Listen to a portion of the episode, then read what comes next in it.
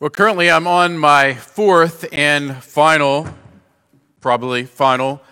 child to teach to drive. And some of you parents, grandparents, you've been there, done that. And it's easy to forget about some of the challenges that come your way when you're teaching someone to drive, because we take so much for granted that we do every time we jump behind the wheel and cruise to Walmart or something. We forget about all the things that we had to learn in that process. And so when you have a 15-year-old driver, one of the things I notice is they have a very tough time judging distance. Some of you parents know what I'm talking about, like how far a car is away from you at a turn. And so you're sitting there and you're waiting and you're like, okay, you can really go, and you don't know whether to tell them or let them learn for themselves when the car's a long way away. Of course, you're telling them if the car's close to you. What to do at a traffic light. I mean, I know some of you guys, I'm behind you, those blinking yellow lights, you're still trying to figure that out, the turn light, you know. And so they're like, oh, what's this about? You know, staying in your lane in a busy intersection. That's tough to know what to do. So there's all these things that we just take for granted that we have to be taught along the way when it comes to driving. But we don't think about the fact that we need to be taught how to worship God. How to worship God. And the Psalms are an amazing book to teach us how to worship. Now, I know some of us love doctrine. We love the big truths of Scripture, and we love to read books on systematic theology. Well, in the Psalms, you get a lot more than just theology. You get emotion. You get worship of God that's expressed in so many different ways. And so as a believer, we know we're not guided by our emotions, but neither are we simply guided by our brain, our logic. We need our emotions, we need our brains, we need the head, heart, and hands, as we say every single week. And so in the Psalms, we get a bigger view of God. And when we lose sight of God, we try to control our world so that it fits us and makes us do things the way that we want them to be done and have life accommodate us. But when we see God correctly, then we defer to His leadership, His sovereignty, and His power. So we're in Psalm chapter 3 today.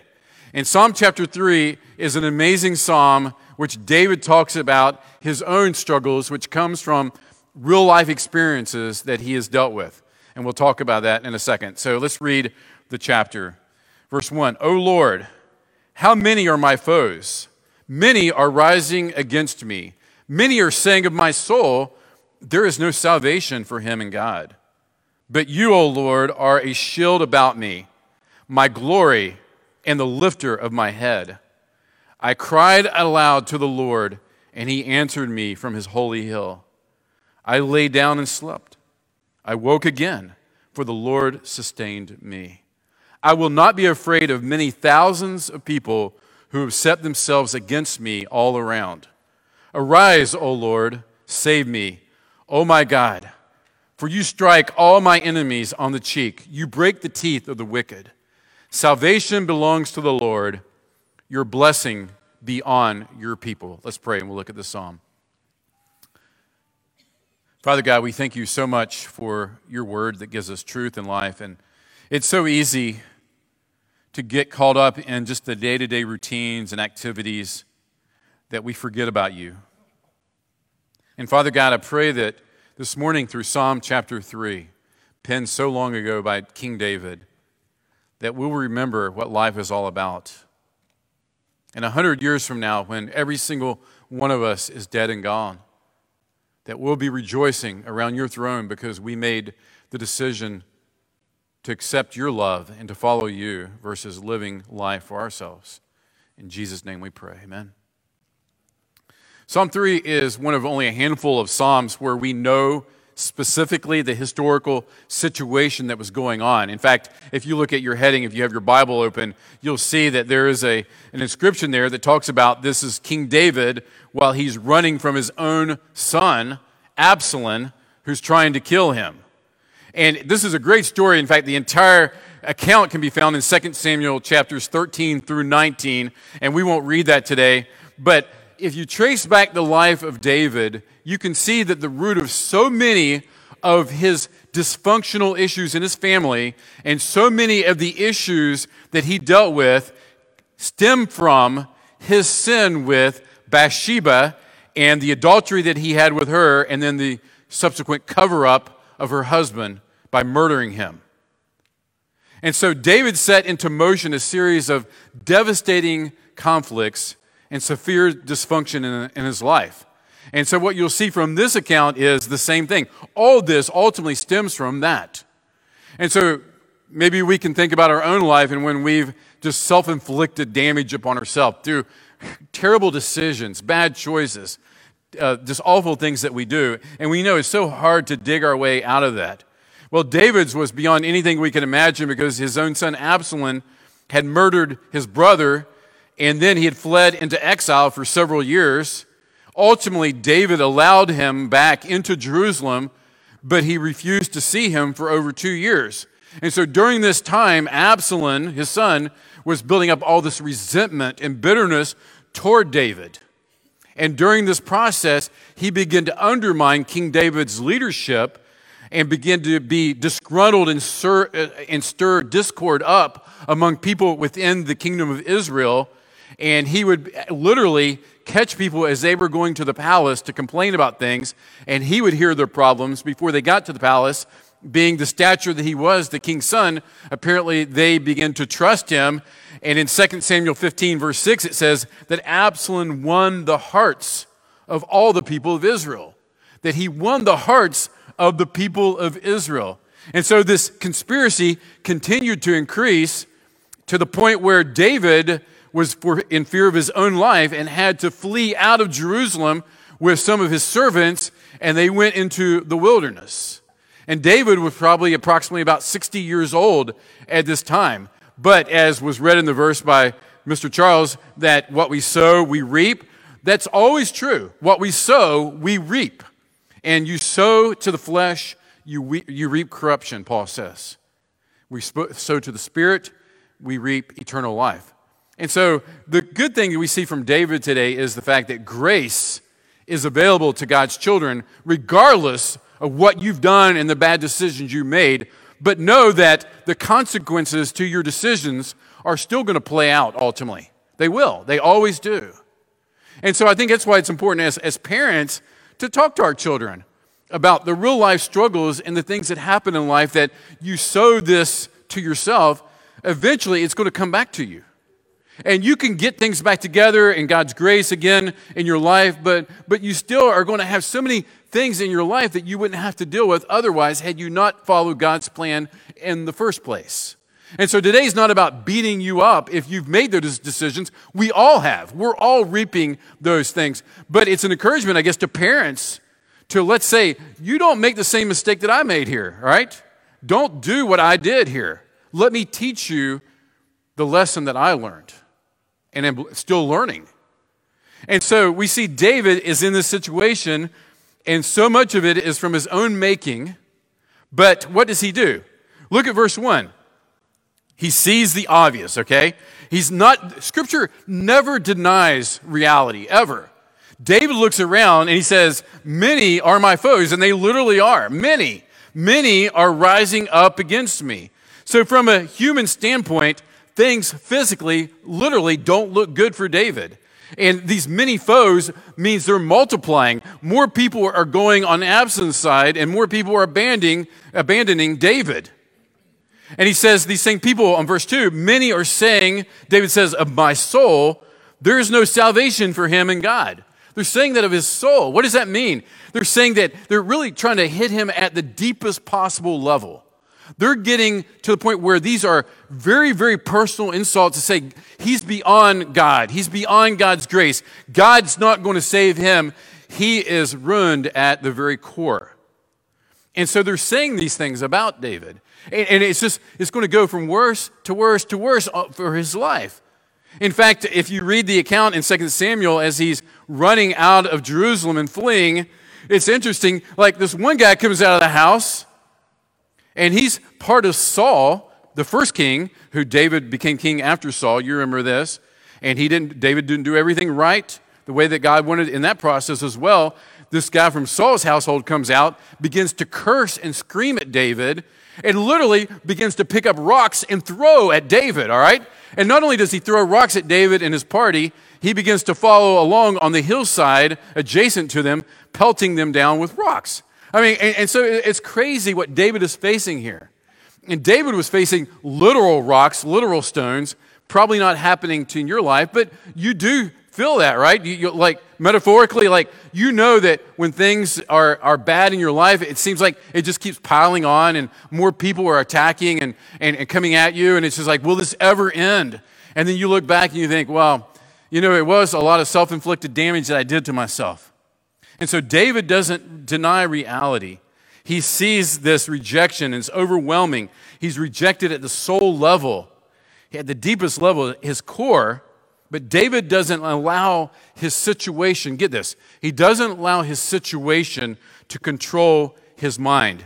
Look what David thinks in his mind to himself in verse 3. Instead of saying, woe is me, poor pitiful me, he says, but you, O Lord, are a shield about me.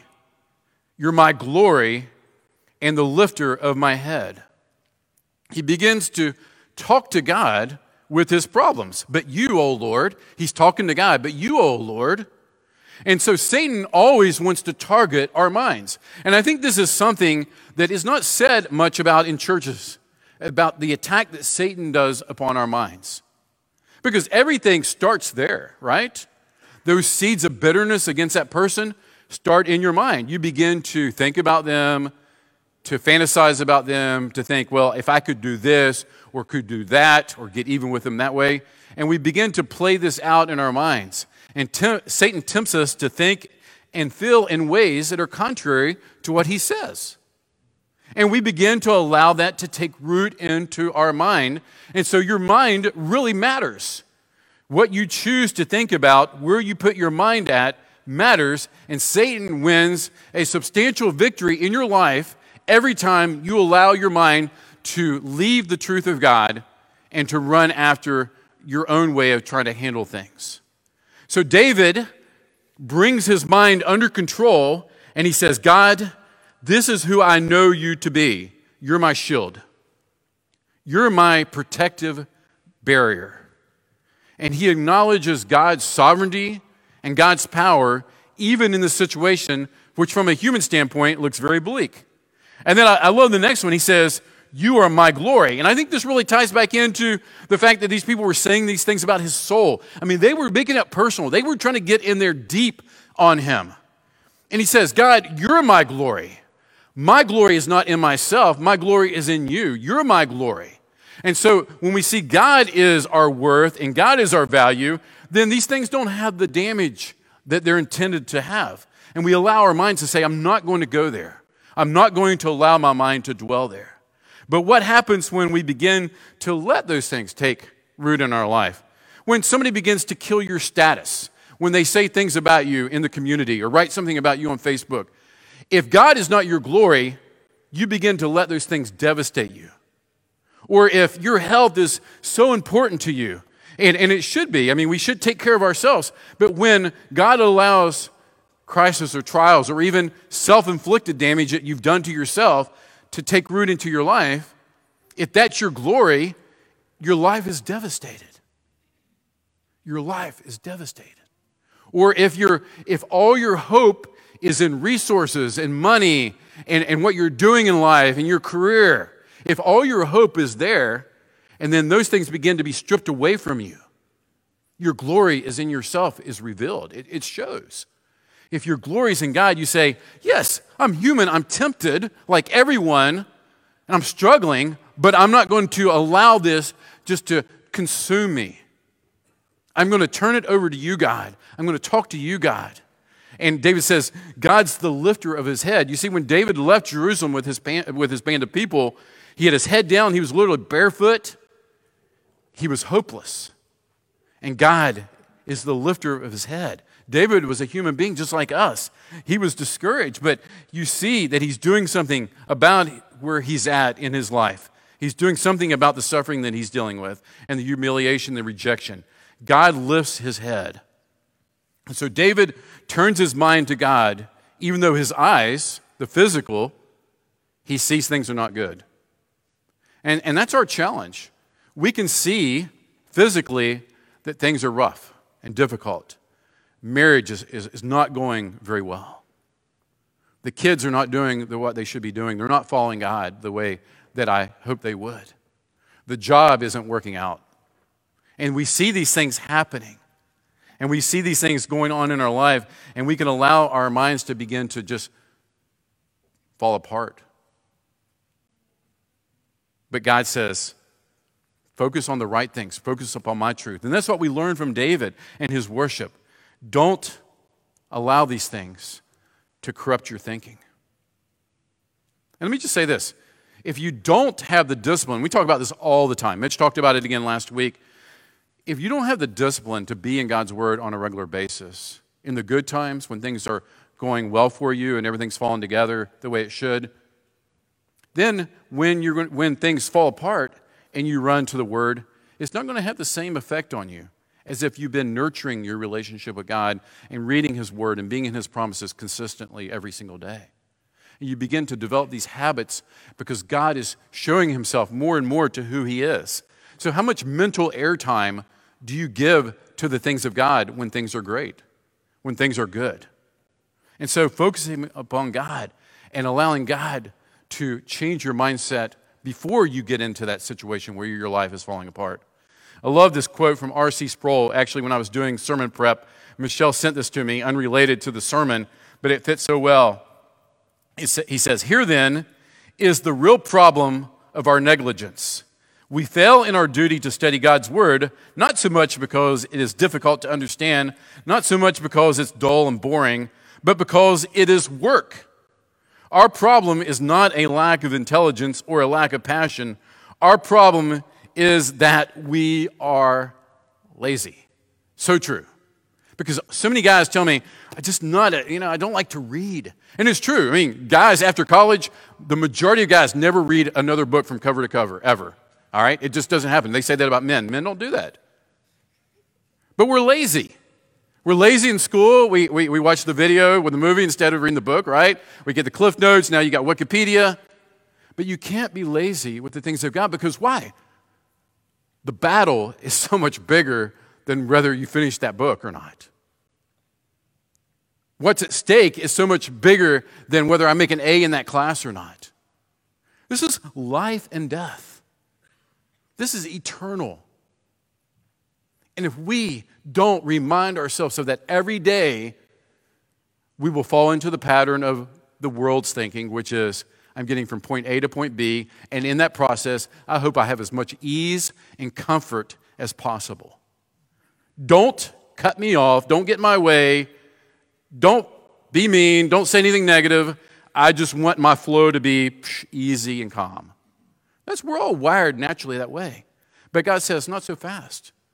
You don't grow to be like Jesus when things are easy and the waters are calm.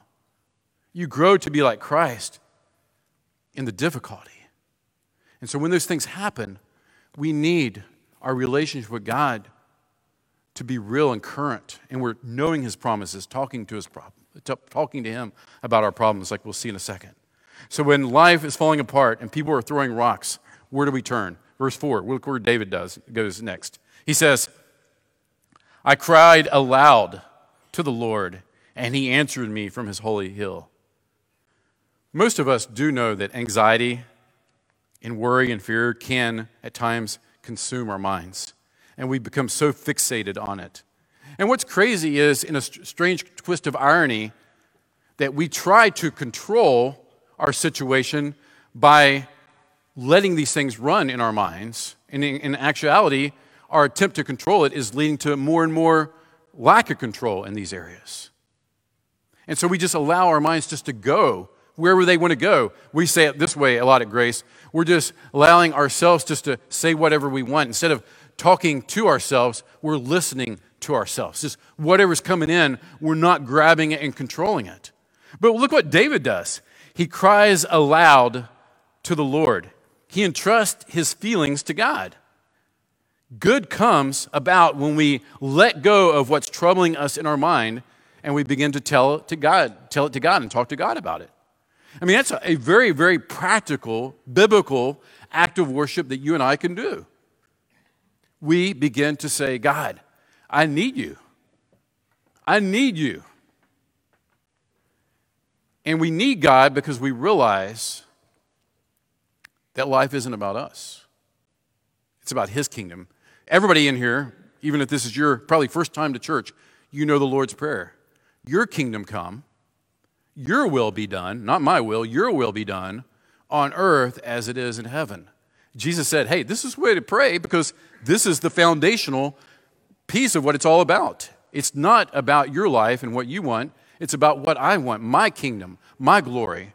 And so when we begin to see it's not about us and it's about Him, then we're able to say, God, I'm entrusting this into your care. And David just voices it out loud. He just tells God, God, I'm struggling. What do I do? Look around. It doesn't look good. And so we do this, and strangely enough, things become much more manageable because God's listening. He's hearing. And we're getting that out there. And we're not dealing with it in here, but we're expressing it to Him. And that's what Scripture talks about, walking by faith and not by sight. 2 Corinthians 5, 6, and 7, Paul says this. He says, so we are always of good courage. Always. Why? We know that while we are at home in this body, we're away from the Lord. We're not seeing God face to face. So on this earth, we're walking by faith, not by sight. See, if David was walking by sight, he would be freaking out because the odds looked horrible for him. But he wasn't freaking out because he was walking by faith and not by sight. And so this idea of walk that Scripture uses, this is an important word because it shows this reference to just the way we conduct our lives day in and day out. I'm just conducting my life. I'm walking with God. I'm taking one step after another. And then verse 5 and 6, David continues. He says, I lay down and slept. All this, these foes, these enemies around him, I lay down and slept. I woke again, for the Lord sustained me. I will not be afraid of many thousands of people who have set themselves against me all around. So again, David is not just one day in the comfort of his office with his large bookshelf on the side. He didn't just take his pen and, I think I'll write something here about God and about life. I mean, he's in the thick of it. Literally thousands of people pursuing him, and he's writing these words. This is not just some theological idea, some abstract idea that he has. This is real life, and God is personal to him. And here's the thing. We can't have peace in those moments if we're not at peace with God just in general. We can't have peace in moments when we don't know God and know His peace. What am I talking about? We sang about it earlier in one of the songs, that Christ is our righteousness. That's the gospel. The gospel is, I can't think about going to God and being in God's presence, talking to God, throwing my needs out to Him, if my righteousness isn't found in Jesus Christ. Why? Because there's nothing good in us, Scripture says. Nothing at all good in us. How can we ever approach God in and of ourselves? And then we have people who come and try to corrupt the gospel, says, well, you got to do these things and then God will accept you. Well, that's not the gospel. The gospel is Jesus did it for you. Jesus lived the perfect life. He died the perfect death. He rose again. And we have peace with God only through Jesus Christ. And that's our rescue. That's our hope. That's our salvation, is in Christ and in Christ alone. Being at peace with God means that you're trusting in Jesus as your crucified and risen Savior and Lord, because He made peace with God for you. And so David, he could lay down and sleep, even in the fact that it'd be easy to reminisce and look back and dwell on and think about all the mistakes that he had made through his life. But he said, I lay down and slept. I woke again, for the Lord sustained me. The Lord sustained me. If you lay your head on your pillow at night and all that consumes you is worry, stress. Are we going to have enough? What about my kids? Are they going to make it? What's going to happen in the future? If that's what consumes our minds at night, there's no way that we're having anything like a good night's sleep. David could have a good night's sleep in spite of his situation and circumstances, because what captivates our minds really reveals what's in our hearts. So practically, honestly, pillow, what's going through your mind? What are those anxieties? You know, anxieties are kind of like the warning lights on your car. You know, you get that warning, it's a good thing, right? Sometimes you need that warning to know, I got to get some repairs done here. Anxiety can be a good thing. It warns you against danger and problems. But when we begin to fixate and dwell and try to solve things in our own strength versus in God, and we begin to just, again, listen to ourselves instead of talking to God and preaching the gospel to ourselves, nothing good ever comes out of that. And so David, he's in this, what we would say by sight, looking, he's in this mess. Many thousands of people are against him. Romans, Paul put it this way, though, if God is for us, who can be against us? And that's what David's saying here. Matthew, Jesus said it this way in Matthew 10:28. Don't fear those who can kill the body. And I think it's important, as Charles mentioned about offering, we don't give to get. And there's times, I mean, maybe you're thinking you're not really in church on a regular basis, you're not a believer possibly, and you're thinking, well, I don't get it because I know many of people who said they were Christians, and then like bad things happen, they got cancer, or this person died, or they got divorced, and so you say you have this faith, and it's going to fix all this stuff, but it doesn't work, does it? Well, look what Jesus says. He says, don't fear those who can kill the body, but cannot kill the soul. Rather, fear him who can destroy both the soul and the body in hell. So Jesus makes it clear, yeah, sometimes life doesn't work out. Sometimes the rescue team doesn't show up to help you. Sometimes the situation keeps getting worse from a physical point of view. And here's a little news flash. We're all going to die. I mean, I know that's not exciting news to hear, but it's true. So we need to fear the one who can kill the body and the soul, not just those who can kill the body. And that's what David's getting at, and that's what Paul gets at when he says, if God's for us, who can be against us? My identity, my life is hid with Christ in God. I can rest because I'm at peace with God. God is for you. Who can be against you? And so David says in verse 7 and 8, he prays this in his prayer. He says, arise, O Lord. He says, save me, oh my God, for you strike all my enemies on the cheek and break the teeth of the wicked. Salvation belongs to the Lord. Your blessing be on your people. So David's picture here, in a poetic way, is of his enemies as these ravenous beasts baring their teeth, ready to devour him. And so he says, God, I need you to break these people's teeth. I need you to put them in their place, render them powerless. Over the years, reading the Psalms, you can't help it. If you spend any time in the Psalms, you know that sometimes, like, it seems pretty rough, some of the things that are prayed at times about enemies. Like, God, take this guy down, break his teeth, slap him on the cheek, devour him, destroy him. And you're like, I don't get that. Why are we doing that? Why are we praying that way? Should we pray that way? And we see David frequently pray these type of prayers. A couple things to remember here. David was the king of Israel, chosen by God for God's chosen people. And so when David was being threatened, God's very plan and purpose was being threatened. And God had set David up to be the ruler and the leader spiritually and physically to this nation. And so when we see in the New Testament, when do we see prayers that pray against enemies or cursing enemies? Here it is. When God's will is attempting to be thwarted, meaning his salvation to save and rescue his people. When that's being threatened, Paul prayed, don't let those people destroy the gospel, threaten the gospel.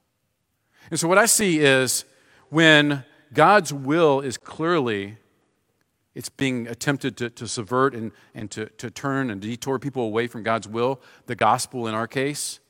When the gospel is being threatened, then at times it's okay to pray prayers like this. If there's someone in a church who's spreading news that isn't the gospel, spreading truth that isn't the gospel, then they need to be prayed against. There's times when we do want to pray against churches and influences that may be preaching a false gospel and leading people away from Jesus Christ. And so there's times for that, but as you read in Scripture in the New Testament, and Jesus said, pray for your enemies, turn the other cheek. So I believe the majority of the time, the vast majority, our job as gospel ambassadors is to pray for those who oppose us. I honestly think from Scripture, those who we pray against are those who claim to know God, those who claim to know Jesus, but are preaching a false gospel. Paul was very clear, let those people be cursed. If me or an angel from heaven come and tell any other gospel to you, cursed be that person. And so when the gospel was threatened, we pray against that person. So we pray against our enemies when we pray for God's will to continue and flourish and go out. And so when the gospel is being threatened, we pray. And then he says, salvation belongs to you, Lord, verse 8. Your blessing be on your people. He says, God, rescue your people. And as the king, salvation was coming through him. Salvation to his people. God had chosen him. And so he prays for Israel's redemption. And like Paul in Romans 10:1, where Paul prayed for Israel, my heart's desire and prayer for God for them is that they may be saved. So he prays for salvation for his people. So let's talk about applying this passage. Our head, God is in control, even when it doesn't feel that way. Even when it doesn't feel like God's in control, and life is unraveling, terrible things are happening, we trust that God, in his sovereign grace, is doing something that we don't understand. And we take that and we turn it over to him. We talk to him about it. And then our heart. This is important. Your anxieties tell you something about your heart. The things that you spend all your time worrying about and thinking about, dreaming about, pondering, those things tell you a lot about where your heart is at. You want to diagnose your heart, diagnose your mind. Where is it at? What's going on there? Follow that trail. It'll lead you to your true idol, to the things that you truly want in life. And then your hands, talk to God, talk to yourself, especially at night on your pillow. Don't listen to yourself. Don't let your mind just run unchecked.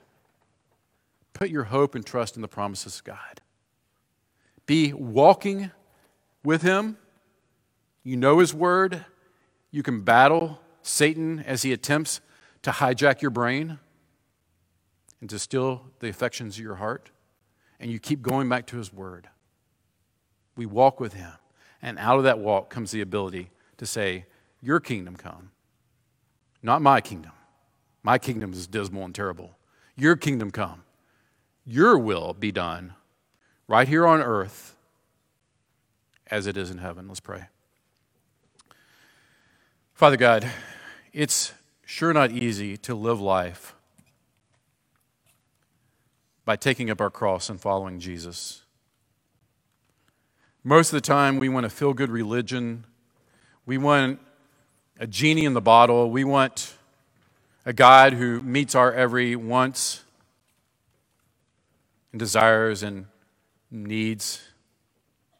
And in reality, the things that we name as needs and the things we put in those columns of things that we have to have are really not important for the kingdom most of the time. And God, I pray that you will help us to get our priorities set on you and on your kingdom. And God, in those moments where life is unraveling and things are falling apart, God, give us that perspective as we run to you and talk to you. God, pray for those who just have a serious battle with anxiety. We pray for our sisters and brothers in Christ who are struggling in such a real way in this battle. And their minds feel like they're getting the better of them, and they're hurting and they're in pain. God, I pray that you'll send others along to them in this church who are dealing with the same things to encourage, and those who have maybe had some victory over these areas in their life. God, send those people to help and encourage. And most importantly, God, help us to start talking to you and listen less to ourselves. We pray in Jesus' name.